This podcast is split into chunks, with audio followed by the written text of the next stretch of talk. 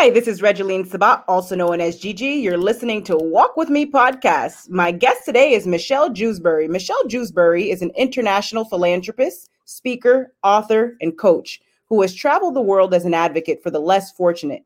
Welcome to the show, Michelle. Thank you so much, Gigi. I'm super excited to be here.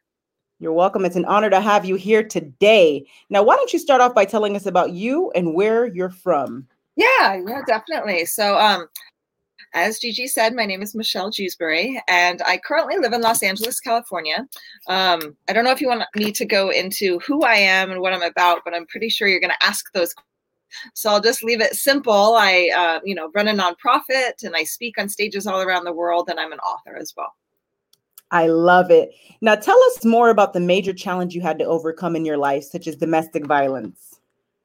Yeah. So, um,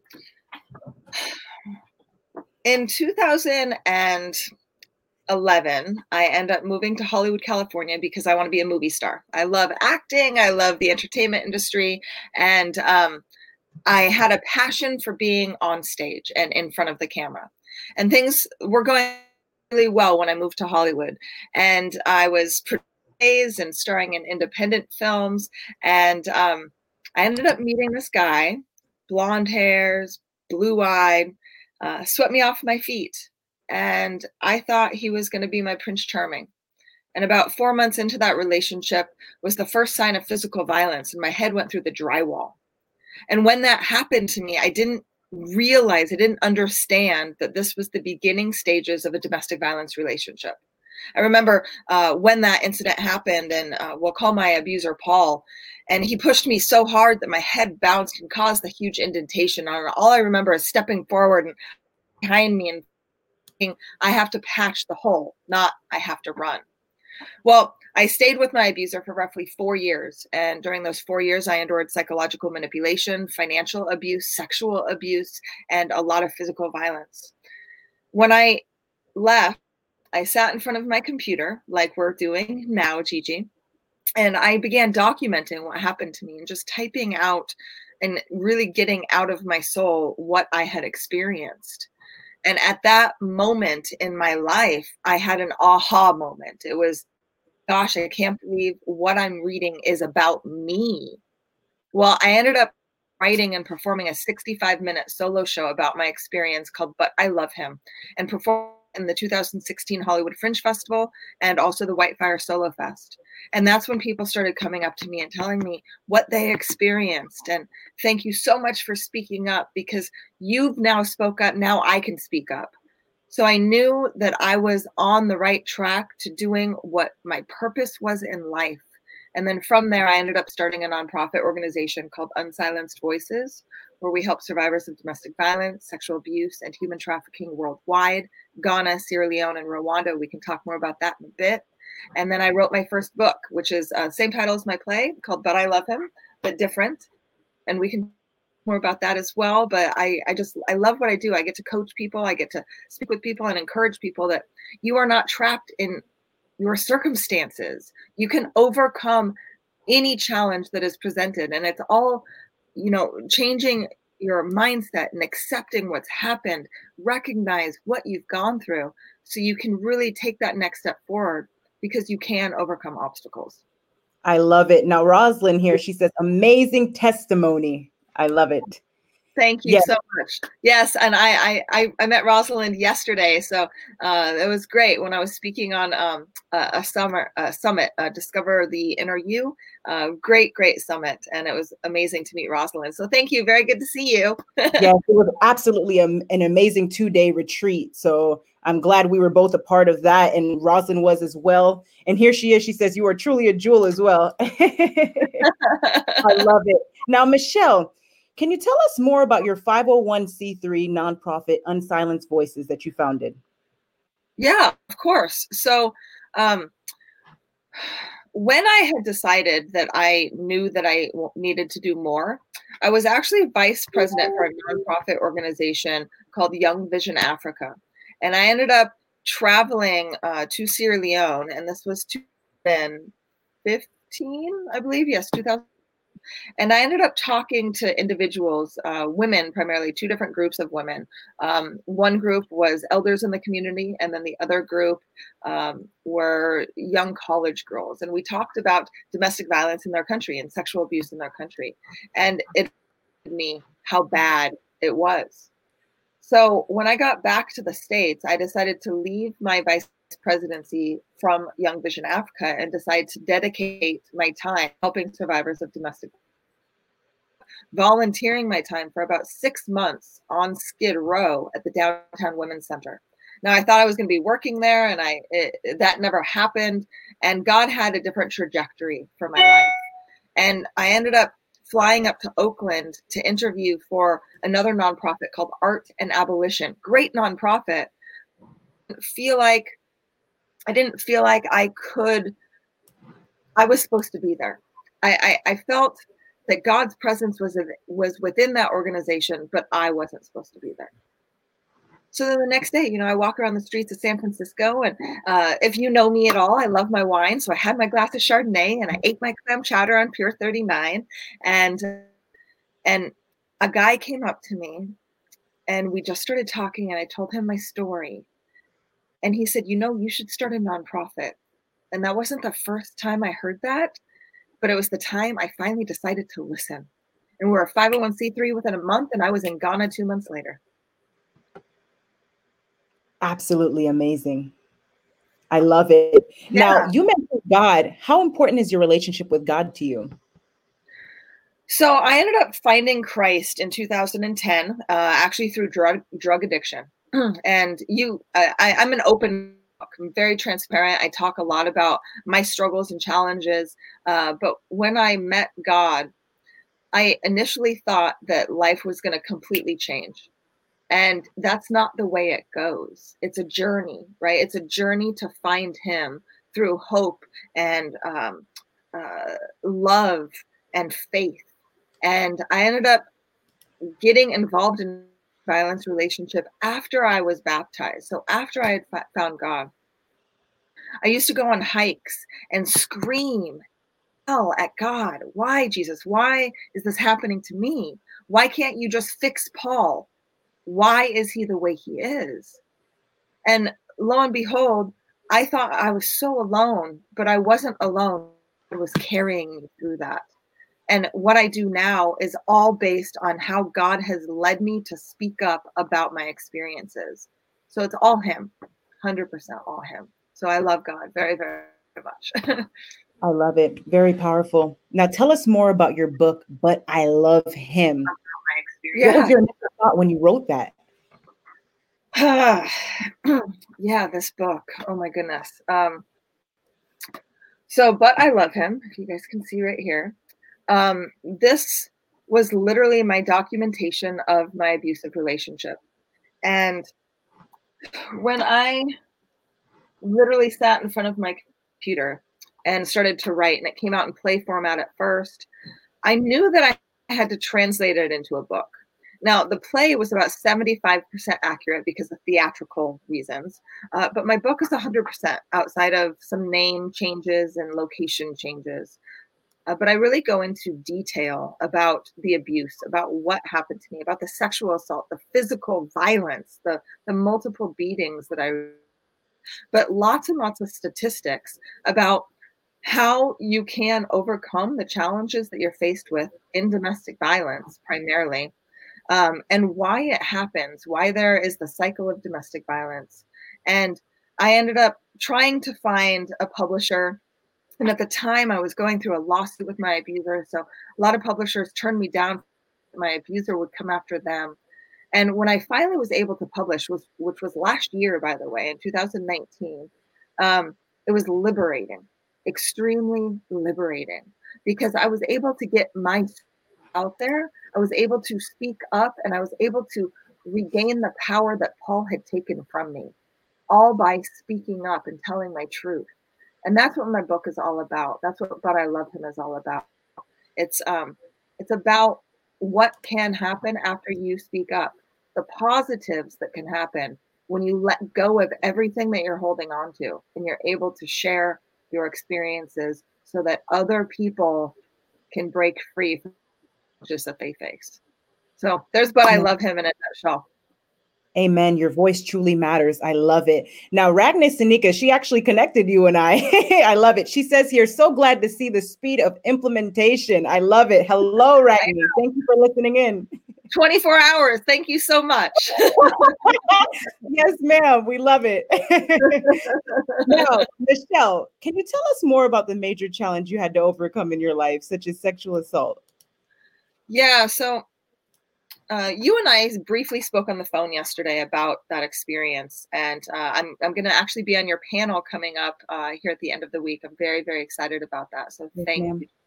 You're welcome. Um, I don't typically talk about the sexual violence that happened to me, primarily because it just doesn't come up very often. But I'm more than happy to discuss it, like I told you on the phone yesterday, and it's in my book. So when I was when I was with Paul at a hotel, he started to uh, drink too much and freak out, and I knew that I was in trouble, right? And I knew at that moment when I saw the black in his eyes and the blue completely leave that he was going to hurt me like he had hurt me in the past. Well, I didn't understand what else he was going to do. And when he ripped my clothes off and found and took the belt buckle belt out of his pants um, I started to scream. And granted, we were at a hotel, but we were at a very swanky hotel in Hollywood. So my screams were competing with um, the nightclub music down below. And if anybody did hear me, they decided not to not to do anything. And I used to battle with myself about it being an actual rape. Um, I used to tell myself because he didn't penetrate me with his genital area that it wasn't rape. However, after years of therapy and understanding that rape is actually, it doesn't have to be even penetration, but it could be by anything. Um, I understood that that's exactly what I had experienced, and he um, he uh, forced himself on me, and um, I, I was able after probably five to 10 minutes to kind of swirl out of it. Uh, but then that's when the, the beating really got worse. But um, yeah, he, uh, he hurt me the depths of my soul. And then I was able to, to forgive him. And I think that is exactly what people need to realize is hurt people hurt people. And although I had experienced years and years of including the sexual assault, um, I knew in order for me to move forward in my life, I had to let go of the grudge and the resentment, the anger that I had for Paul. And I understood that the reason why he hurt me so bad in those four years was that because he is hurting inside. Now, he and I don't speak. We have met, we have not been on speaking terms for over five years. Like I said, I was involved in a, in a lawsuit with him that was um, settled outside of court. And um, one of the stipulations but I was like, you know, I can't say who is really, um, but I do hope and pray that he is getting the help that he needs. Uh, because I believe that narcissistic abusers and sexual offenders can heal from what they do. And it's all about looking internal and healing themselves so they can bring other people around them. Amen. Now, oftentimes, individuals who are sexually assaulted, both men and women, they tend to blame themselves. What would you tell the individuals who may be in that, eh, you know, thought process right now, blaming themselves and wanting to give up, or maybe even thinking about committing suicide? What would you tell those individuals? You're not alone. So, when I was involved in my abusive relationship, I left my abuser six, seven, eight different times. And I felt I was so alone. I felt like what he was telling me. The I love you, I promise I won't do it again, but the also you can't have anything more than me because I am what you deserve, right? He used gas lamping, gaslighting to uh, make me believe that he was the best and make me believe that I triggered him and that I remembered situations differently than what they actually happened. And I thought I was going crazy for that relationship. I literally thought to myself, is it me? Am I doing this? And this is why I didn't speak up during those four years. Nobody knew what I was enduring. Nobody knew how bad the abuse really was. And then when we broke up, when I finally escaped, I didn't even realize I was escaping domestic violence at the time. But we had split up and he still wanted to control me. So he financially controlled me still for a year afterwards. And when I started writing, that's really when I was able to get my power back. And when I realized that I can come this and I'm not alone. And that no matter how bad it hurts right now, especially leaving your abuser, because I know how incredibly difficult that can be, it was never my fault. It's never your fault. And I can have a beautiful life outside of the experiences that I went through, outside of the sexual violence, the physical abuse, the emotional manipulation. And it wasn't my fault for triggering him. And he is just hurting. And because of that, he had hurt me. Very powerful. Now, you mentioned gaslighting. Can you tell us more about that for the individuals who don't know what that is? Yeah, of course. Um, so, gaslighting is say, uh, I'll use an example. Say you go to a party. I mean, we haven't gone to parties since March because COVID, but party. And say you go with uh, just a girlfriend of yours, you and a girlfriend. And your girlfriend is a little mm, abrasive sometimes and uh, maybe a little verbally abusive to you. Well, you guys go to this party, and for some reason, triggered by something. Maybe she drank too much and danced with somebody that she thought that she liked. Well, what happens next is that she will start to blame you and make you think that what you did was wrong and that what you did was even more than what you remember doing. So maybe she might make you believe that he kissed you when that never actually happened. Okay. So gaslighting in a domestic violence relationship is Paul would always make me believe things that happened that didn't happen, or make me believe that whatever I remembered was inaccurate and not true, and that it didn't happen. So he would um, really start to make me think and believe the way that he thought. So one prime example was October 2016, I re, or October 2012, not 16. I received one of the worst beatings from him. It was four hours long. I was black and blue, bloodied. Um, in the morning, after drifting in and out of consciousness, when I woke up, he looked at me and began to cry. And my face literally looked like I had just completed 12 rings in a boxing match. And he told me that it wasn't as bad as what it looked. And I believed him. He actually went through, and this was something that I, I recently have remembered, and covered all of the mirrors in our house. So I couldn't actually look at my face. It was puffy. And I remember that you couldn't even see the white in my right eye. And it actually stayed pink for nine months after the people thought that I had jaundice. It turned yellow. And uh, thank God it went away. But he would tell me it's not as bad as you think. And I remember going to a restaurant with him probably about a week after this beating. And of course, I'm wearing sunglasses and a hat and covering the bruises on my face. Um, and I had asked the waitress for a glass of wine.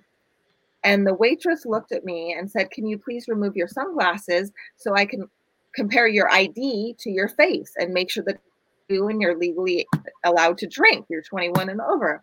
And when I removed my sunglasses, I remember her reaction. She was just startled, moved back, and just like, I'm so sorry, miss. Here you go. And went and grabbed my wine. And that's when I realized that, holy crap, it is as bad as I think. And he has been lying to me about the injuries, about the bruising, about how I actually look to other people. And um, that's just one form of gaslighting, but it is. It's. Uh, I see Rosalind saying it's very deceptive. And yeah, she asked a question here. She said, "So gaslighting is deception or manipulation?" Um, you know, I actually don't believe uh, narcissistic abusers consciously understand what they're doing because there wouldn't be similarities in every single relationship like if they consciously knew what was happening.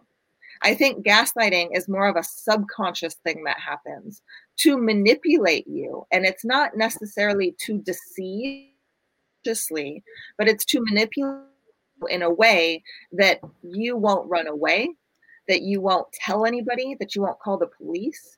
It's a protective mechanism. So, um, my belief, my theory gaslighting is something that just comes from within because of the pain that they've experienced. So they make other people around them at blame for their circumstances. So it's more of them not responsibility for the actions that they have done. So it is deceptive, but it's more of an unconscious level. So it's more manipulation. Perfect. She says, okay, I see. Thank you for sharing that with us. Now, of course. also in regards to domestic violence, what are some signs and red flags you would tell the audience to look out for? Uh, well, there's a variety. So with Paul, it's, um, I remember I was with a girlfriend and I was walking through a stop, uh, an intersection. It was a stoplight. We were the crosswalk, and I was telling her about my relationship with Paul, and and I immediately felt this this heaviness, this burden, this this immediate no that I heard from God. It literally was a distinct no I heard in my mind. No, stay away. No, he's not good. And I chose to ignore my intuition. Now, when you have an intuition that something is not right, typically it's not right. It's it's like the saying when something is too good to be true, it's probably too good to be true. I mean, you have to work towards things to make them the way they are. It's a journey, everything's a process. But when all of a sudden you fall in love and in four months you want to get married and he wants to move you up, up north and, and isolate you from your friends and your family and, and buy a car for you, make you quit your job. All of that is not good. All of that is actually a sign of, of domestic violence, but right before it gets physical. It's more uh, manipulation and control, right? So one of the other signs is I used to go to dinner with Paul and he wouldn't let me order for myself. And now I'm, if you know me, I'm a strong, independent woman. My mom raised me to speak up and to speak my mind. But for some reason, he was able to control me so much because I was so in love with the idea of him being my knight in shining armor and him being um, the, the the prince on the white horse that's going to come rescue me, right? And I was I was really swallowing and taking in everything he said. So I allowed him to not allow a voice. A lot of that was, you know, he would order. He also talked to the waitress and bartenders like he um, was hot HIT, like he was all that and a can of beans or however you say that saying. Um, so it's it's really noticing how he speaks to the people around you, and also do some research, you guys. These things I'm holding phone if you're listening to this and not and not watching, but these things uh, have more computing power than things did 20 30 40 years ago. We can look up somebody at the at the uh, hit of a button and all you got to do is do some research. You know find out what he's been doing. Look him up on social media. Find out what his friends and family say about him meet his friends. You know when i met paul's friends they used to warn me and i thought the warning was more jealousy but they used to warn me oh be careful you know you're just the next chick for paul and da da da da da and um, you know a couple of them actually witnessed some of the violence and they warned me and i chose not to listen.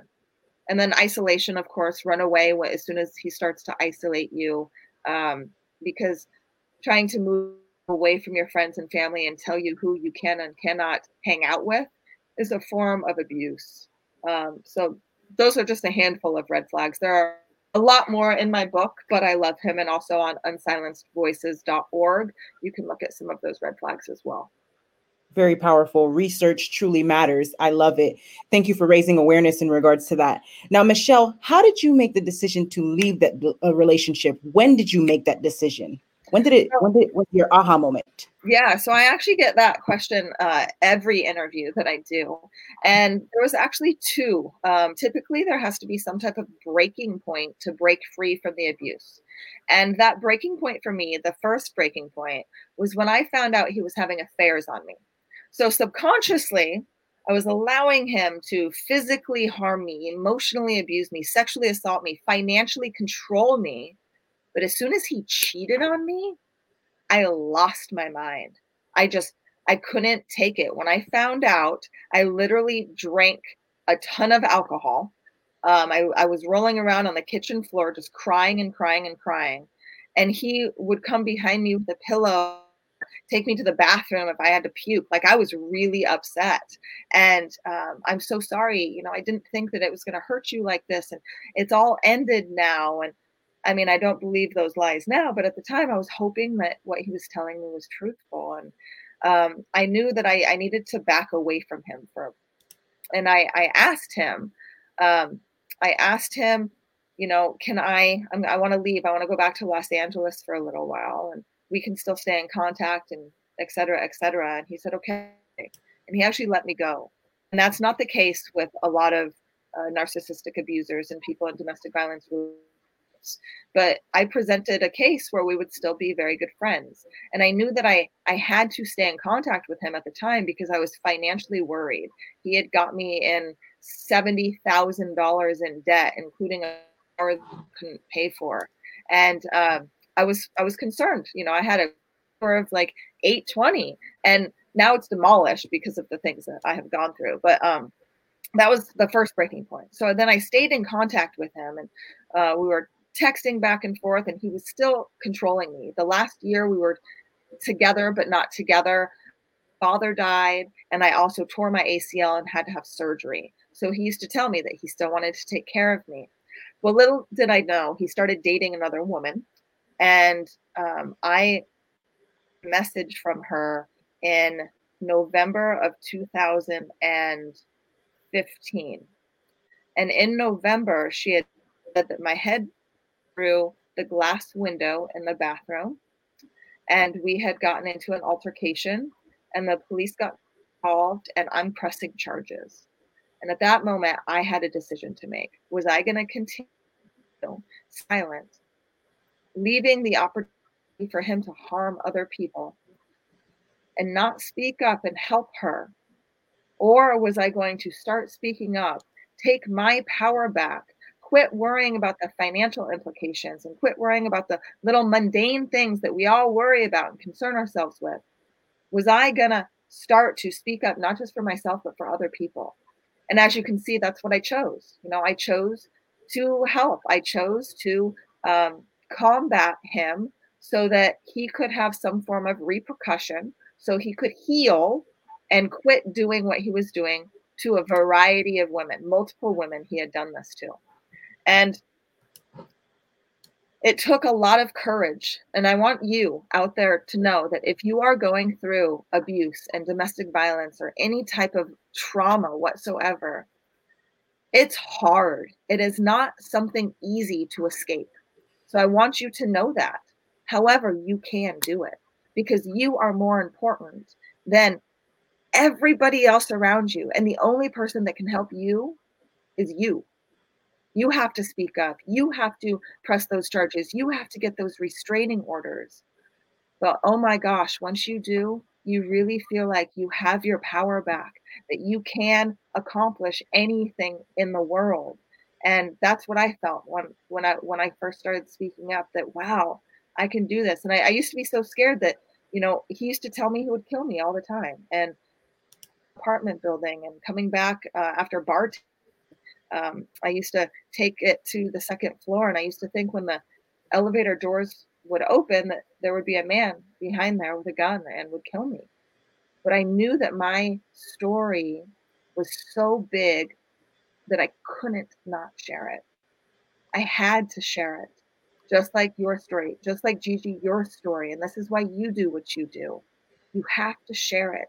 And I worked through that fear and I got the therapy that I needed. And I still see a therapist. I do a lot of private coaching. So when I hear trauma, of course, sometimes I get triggered. So I got to talk to a therapist too. There's nothing wrong with that. Nobody is perfect. As long as you keep putting one foot in front of the other every single day and make today better than it was yesterday. Amen. Very powerful. Now, Michelle, can you tell us more about some of the projects that you're currently working on? Yeah, definitely. So we are looking for helpers, donors, fundraisers, grant writers for Unsilenced Voices. We are, like I said, in Ghana, Sierra Leone, and Rwanda. We work with uh, partner organizations that are actually led by uh, Sierra Leoneans and Ghanaians, you know, and uh, a Rwanda, Rwanda um, nonprofit organization based there because I think it's super important not to bring Western values, but to just make better what they already have, make aware of some of the things that could potentially get fixed, right? The injustices that happen. Well, our programming really, really well in all three of those countries. Well, in Ghana, we would really like to raise 80,000 to be able to give to the shelter there since they are the only domestic violence shelter in Accra, Ghana, to help them with their needs and help the women and the children that go through there. In Rwanda, we'd love to expand. Right now, we're sending about six, seven hundred dollars a month over there, and we'd like to expand and be able to travel there and have more team members and more education and sensitizations, and possibly create some type of shelter. And then in Sierra Leone, uh, that's where the base, the, the the major programming that we have is in Sierra Leone. We do sex worker education, we do village education, community education, market sensitizations. We do uh, part. We've partnered with a vocational training center where we pay for young girls uh, who have worked in the sex industry to you know leave the streets and learn a skill so they can sell you know what they bake or they make instead of their bodies. Um, we, we do a lot of things in in Sierra Leone, and and I for us to be able to create some type of shelter. There's a organization in Sierra Leone, uh, Commit and Act Foundation, and I would love to be able to partner with them and expand on their existing shelter because they are Sierra Leonean led, and that's what's important. One of the main things that we're doing here in the United States, though, is um, we are working on a domestic violence awareness tour.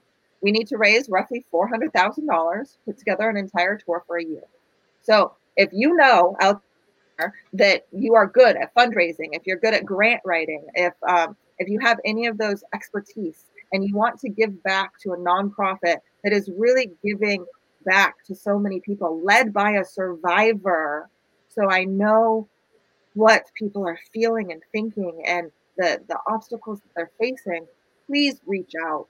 Um, unsilencedvoices.org. Please, please, please reach out. Uh, besides that, I'm doing a lot of speaking engagements. So I have been on almost 50 virtual summits and podcasts since March. Uh, and just speaking, I'm traveling to Vegas uh, this weekend. I'm going to be attending and also speaking at the Rainmaker Summit with Power Team International and Bill Walsh. Uh, from there, I'm going to be competing in a uh, speaker competition with Christoph called the Ultimate Speaker Competition, which is going to be fun. And that's where I'm going to share a lot about unsilenced voices and get people there.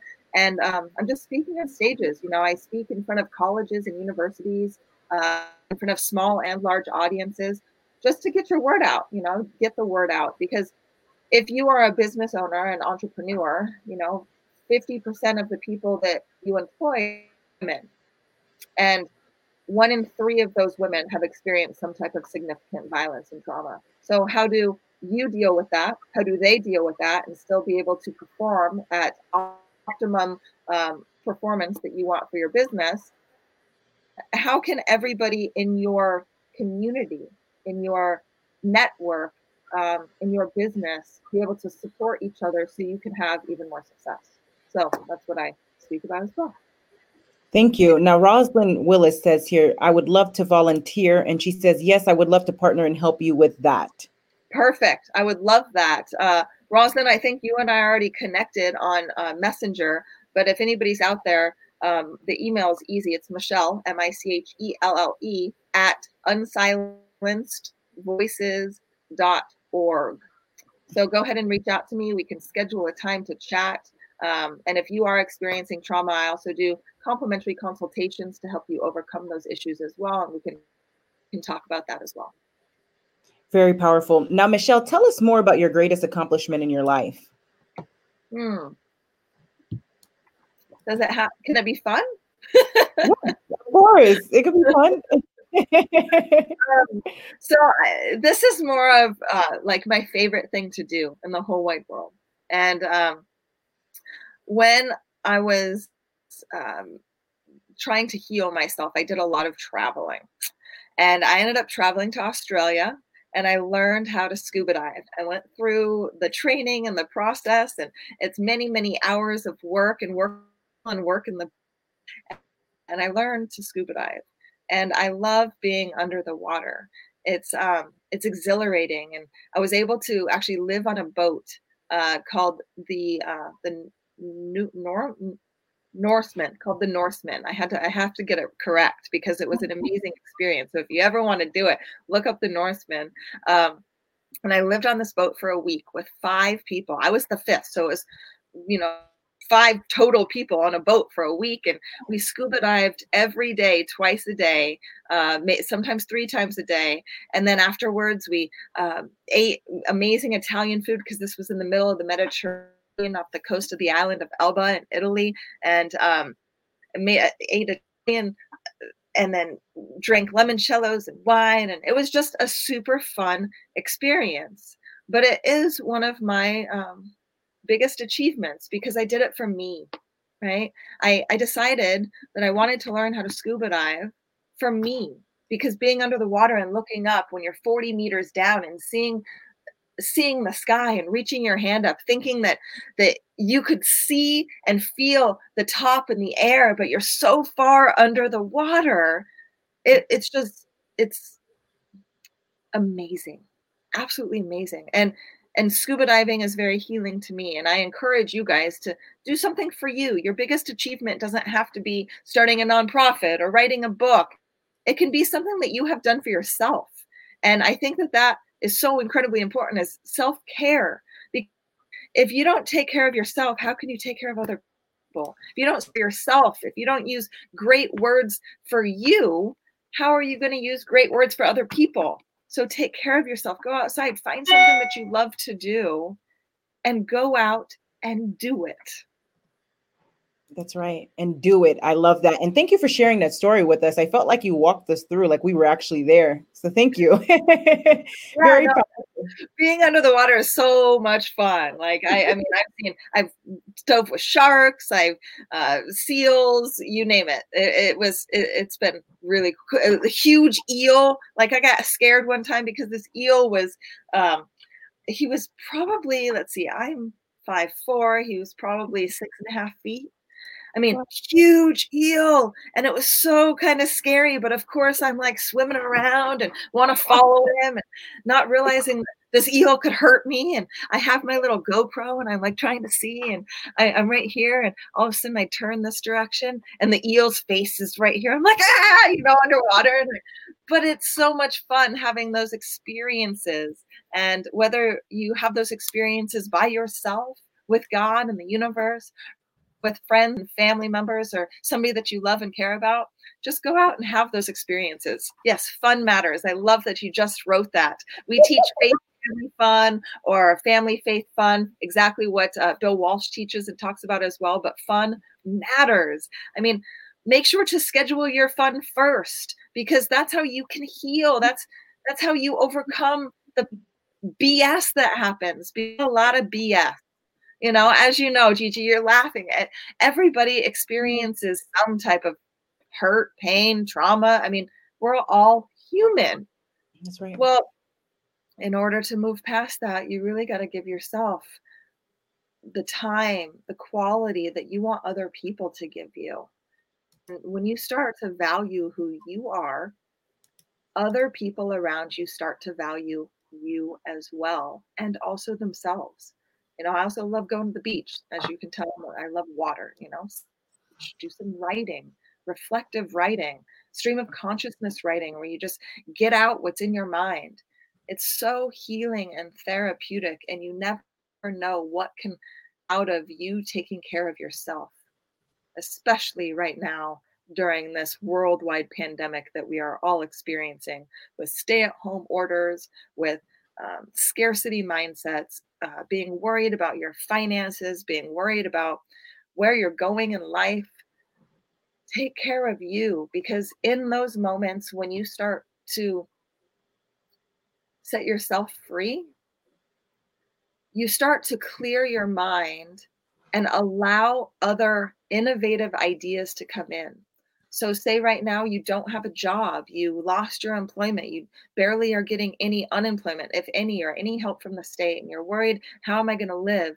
Well, instead of sitting in that worry, go and reflect and talk to the universe and be with God. And, and when that happens, ideas start to pop into your brain, and those are not by accident.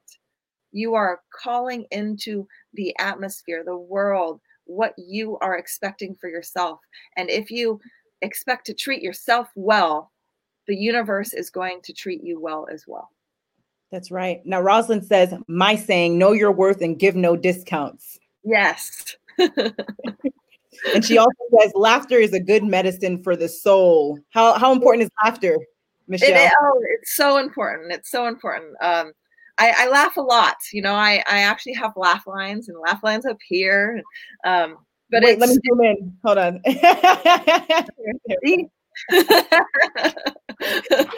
um, but who cares? It's character, right? I'm not going to go and get Botox to cover up laugh lines. But no, it is. It's so incredibly important to laugh because if you don't laugh, if you don't have fun, then what is the point of being here? You know, can't leave this planet with anything material, right? We're only leaving the planet with a legacy that we've left behind, what we've done, uh, our accomplishments, who we've left things to, uh, how we've been able to impact and help other people. But when we die, we, we don't get to take anything behind except for our experiences. And our experiences are what creates laughter and love and permission to just be with other people and yourself. And it doesn't matter if you you know live in a trailer park in north idaho or if you're in a huge mansion on rodeo drive. The same medicine for your soul is laughter and being with your friends and your family and loving and caring for one another and telling talking talking story about what's happened in your past and uh, the fun things you know? I, I talk a lot about you know my cheerleading days and looking at old videos and it makes me laugh because it's so important to do that. Find somebody uh, people that you love to be around. I've got a really great friend right now um, he is uh he makes me laugh a lot. And I, I don't know where it's going, uh, but he makes me and uh, you know makes me makes me feel like that life can be fun. Continue surrounding yourself with people like that because life is meant to be fun no matter what challenge that we have gone through. Amen. That's right. Fun matters and laughter matters. Thank you. Now, Michelle, what change do you wish to see in the world? Oh, well, there's a lot. Um, like I said in the beginning, there are a lot of injustices on this planet. Uh, what I like to tell people is you don't have to have a passion for what I do, but you have to have a passion for something. There are so many people, especially in first world countries, that go to their nine to five, get off work, sit in front of their television, drink their beer, maybe play with their child for an hour, go back to sleep, and do it all over again. Our lives are meant for something even more. Our lives are meant to contribute to giving back, to helping. So if I wasn't doing what I would be doing, which I'm going to still try to figure out how to implement this with what I do, I hate plastic. Like plastic is horrible. Plastic and styrofoam are the worst things for this planet. I remember walking in Ghana and just seeing mounds and mounds of styrofoam and plastic and kids playing on those piles of filth that are not going to decompose anytime soon. Well, I hate plastic, so I'm an advocate and speaking up against the use of single use plastics. But choose something else. It could be animal rights, it could be climate change, it could be uh, the environment and, and, and oil, and you name it. There are so many injustices, right? Whether it's women's empowerment, Black Lives Matter, racism, um, uh, uh, social inequality, so many different things. Just choose something and speak up about it. That's what I want to see because if everybody who could would speak up, would encourage other people to change, then we would not be where we are right now in this world. Our world would be a better place with less human trafficking, less abuse, uh, child abuse, domestic violence, you name it. There are so many things, and they're all increasing right now because of the stay at home orders and COVID. Speak up. Speak up.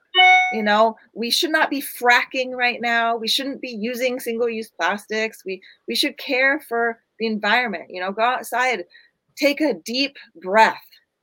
If you want your children to experience this amazing world, we have to start taking care of it.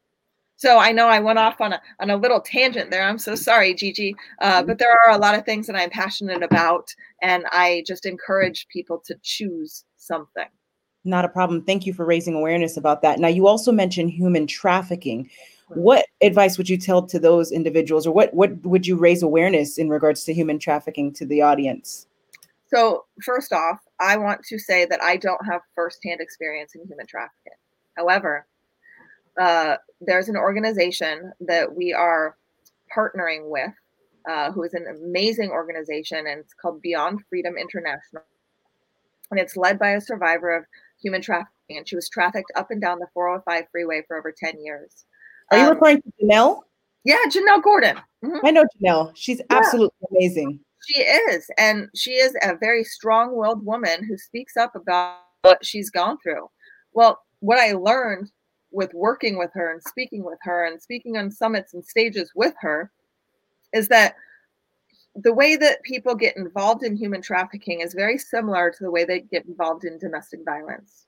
And the pimp or the perpetrator will adorn you with gifts and tell you how beautiful you are, and um, uh, you know, encourage you in in other get your nails done, and et cetera, et cetera. And then there's a big incident that happens, whether it's a gang rape or uh, a big assault, um, uh, something happens to where they will blame the victim, the young girl, but blame the victim for whatever they want to blame her for and say, well, now you owe me money for this, and I will kill your friends, kill your family if you don't repay this. And that's how they get forced into that line of work.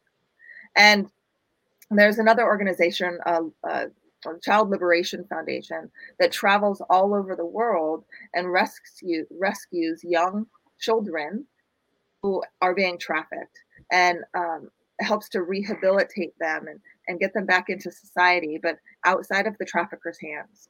And the one thing that I do want to tell your audience is that human trafficking is a real thing and it's a multi multi billion dollar a year industry and human trafficking is increasing right now.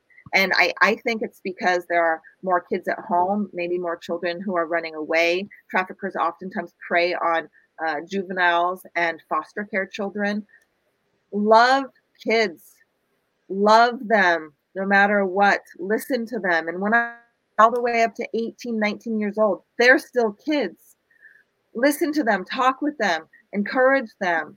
Because when somebody comes around them that tries to traffic them, that tries to trap them, they can recognize those red flags and they can leave that before it gets any worse. But there's over 200,000 kids in the US and over 18 million children worldwide that are being trafficked right now. And it's increasing. Those numbers are astounding and disgusting. And it's time that we do something about that. Amen. Thank you for raising awareness about human trafficking. And a lot of individuals don't believe that it's happening right here in their backyards, but it is yeah, right it is. in your backyard. Mm-hmm. Mm-hmm. Yes, ma'am. Thank you yeah, for raising awareness about that. Yeah, of course. Yeah, I live in Southern California and um, there's a lot of hubs here, you know, Vegas being one, um, especially because you know prostitution, things like that. Oftentimes, those women are forced into that as well, and that's trafficking. And you know, um, big sporting events, um, big huge signs of where traffickers will go to traffic, you know, young girls and boys. Um, so yeah, it's all around us. It really is. You know, Orange County, which is supposed to be, you know, a beautiful, amazing place, and I've been there multiple times. I live in Southern California. It's also a big, huge hub for trafficking, and um, we we just need to open our eyes because you don't know what you don't know, and when you open your eyes, you become more aware of your surroundings. And sometimes wisdom, um, when you learn things, you wish you didn't learn them, but a wise person will use the wisdom that you've learned for better. Will learn what will will accept that what you learn you can then translate into making change. And that leads me back to choose something uh, because there are so many different things that you can choose to help. Amen. Now michelle tell us more about what gives you happiness in your life well besides scuba diving um, you know, I love uh, I love going to the beach. Like I said, I, I live in Southern California for a reason. I love um, uh, the sun. I used to live in Hawaii. Um, I, I, I, miss that. I, uh, I I I have happiness. My brother was battling a drug addiction for a very very long time, and after my mom died last year, uh, he kind of went off the handles, the rails, and um, he's now been sober for over 100 days. And I'm so thankful and grateful for that. And he gives me happiness now. I talk to him and we laugh and we joke, and um, he's part of my why. I love to travel. I know we can't do a lot of that right now, but I do, you know, take road trips. Uh, you you can, you know, take your car and drive someplace. Um, but I love um, I love animals and elephants and uh, i love sometimes i love to sit down and read. I really love to drink wine. Like drink wine and eat cheese. I really love that but sitting around and drinking a lot of wine and eating so much cheese i'm starting to notice it on my behind a little bit. But um you know i i uh, i do a lot for myself. I sleep. I mean if you know me i love sleep. So uh, if i only get seven hours i am not tip top and I get really hangry and mad and grouchy and I have to get like nine hours of sleep. So I value that and, uh, you know, enjoy taking naps and I enjoy my clients and being able to talk to them and encourage them and help them uh, use. I'm going to use what Jamie R. Wright says, who is one of my clients, and she says, you know, let's turn pain into purpose and that's exactly what uh, what we teach as well. We help people turn their pain into a purpose, their um, misery into something wonderful, their lemons into lemonade, and um, that those are the perfect clients. You know, TL Forsberg is one of them as well, and she um, she is is turning her childhood pain into awareness and advocacy for uh, people less fortunate who are also experiencing some type of disability. So it's just learning how you can make a business out of your intellectual intelligence and i love helping people do that. It's a lot of fun. Um, but like you know like you said and like you wrote down earlier have fun. That's what that's what i enjoy doing is having fun. Laughing wineries uh, you name it. Being outside spending time with people that make me laugh. So yeah i love it and turn pain into purpose. Very powerful. Now, Michelle, what is your best advice for walking with purpose and living a life of happiness? Um, let go of the small stuff. Definitely let go of the small stuff because in the end, I think I think the statistic is something upwards of 90% of what we worry about doesn't even happen. So sitting here and fretting and worrying about something that hasn't even happened yet. Um, and then in the in the future it may never happen. You are wasting your time. You're wasting time that you could be laughing and spending time and making holiday meals and uh, drinking your baileys and coffee around a fireplace or whatever it is that you love to do. You're missing out on that time because you're occupying your mind with worry. So let go of the little things. Who cares if you know your spouse lost the TV remote. It doesn't need to be yelled about. You know, who cares if um, you got an fender bender? Yeah, that sucks. It's a fender bender. Everybody's okay. Let's be jolly and happy and smile still because it's just a vehicle. I don't care if you drive a, a Saturn or if you drive a freaking Lamborghini. It's it's a material thing. Let go of it. You know, it's it's not going to define your life, right? And you know, work hard. You work hard so you can play hard. And hard work does not mean longer hours. Hard work just means that the time that you've allotted to work, you spend it doing productive things. You know, list, time management, schedule your fun first, but make sure you get your work done. And when you get your work done, you kind of are liberated and you can do whatever you want. Um, but yeah, have fun too. Amen. Michelle, thank you so much for being a guest on Walk With Me podcast. Now, where can the audience find you? Yeah, definitely. Thank you so much again, Gigi. And it's been so awesome uh, to meet you. And I'm, I'm so excited panel that's coming up uh, this coming weekend. So I hope you, you can share a little bit about that as well, because that's awesome. I'm so honored to be on there. Mm-hmm. Um, if you want to find me, I've already mentioned Michelle at unsilencedvoices.org. Uh, however, we do have these things called cell phones. So uh, I teach a five step process to help people overcome challenges. And I would love to gift that to your audience. And all you do is text the word unite, U N I T E, to 26786. Again, it's just text unite to 26786 and you'll receive a complimentary digital download of a PDF that talks about the five steps we teach and how you can overcome challenges. Um, yep, perfect. Thank you. Whether it is trauma, depression, anxiety, fear, or you know some business challenges that you may have uh, with employees. But uh, definitely do that. Reach out to me, and you can find my book, "But I Love Him," on Amazon.com. Ladies and gentlemen, make sure to get Michelle's book, But I Love Him. And also, too, to text Unite, that's U N I T E, to and 26786 and also the global virtual panel of sexual assault survivors event that Michelle will be speaking at as well. Uh, it is on Friday, the 11th at 6 p.m. So make sure to reserve your seat. I will actually share the link once this ends here in the comment section. I'll go ahead and put the Eventbrite link and reserve your seat. And Michelle, again, thank you so much for being a guest on Walk With Me podcast. I appreciate you. Thank you so much, Gigi. Have a great afternoon, you guys. Likewise.